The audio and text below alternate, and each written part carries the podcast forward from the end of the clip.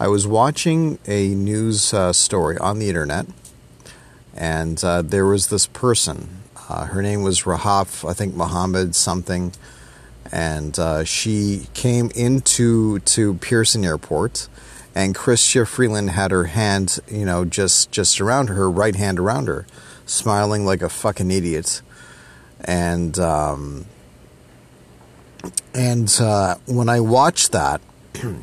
when I watched that, I had a thought process. Uh, I drive downtown for work. That's downtown Toronto. And uh, as I get off the Gardiner on the right hand, I'm sorry, on the left hand side, I, I witness lots of um, lots of homeless people. And my thought process was, okay, well, well, wait a minute. The government can find money to give to to refugees where is the money uh, for all these years to help the homeless people come uh, one off the streets to receive the dental care any psychiatric care if they need it and and I just want to know the the, the, the, the Trudeau government was elected in 2015 this is now the year 2019 it was only it was only just recently that they that they uh, they announced some funding for uh, for housing.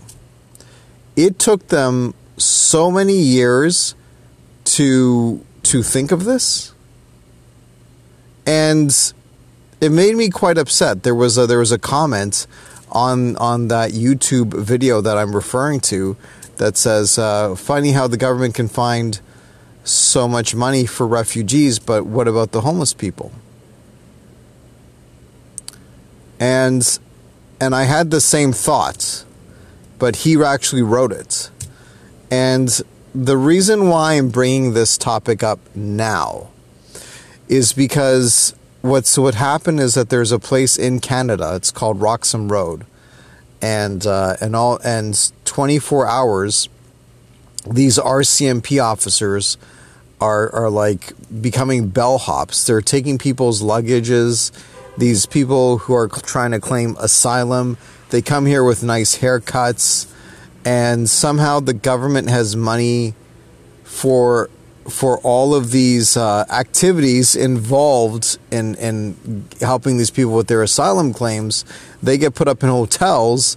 They get I don't know exactly how much benefits that they get. I don't know if they get dental care, but the mere fact they get put up in hotels and a welfare check is pretty disgusting seeing how we have Canadian people living underneath the Gardiner in Toronto, Canada. This is unconscionable. It makes me so angry that the government takes our monies and then somehow they they want to put people up in hotels when they're coming from a safe space in in which is called America.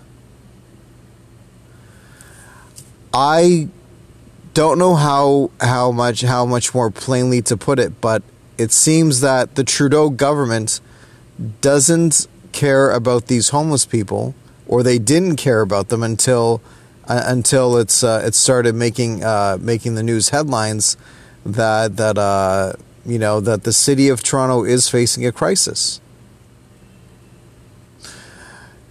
This is an election year. I would like everybody to vote for Andrew Scheer. He is the leader of the Conservative Party of Canada, and I endorse him. On uh, on election day, please vote for him, and please sh- please uh, please share my podcast. And I hope everybody has a good day. Bye for now.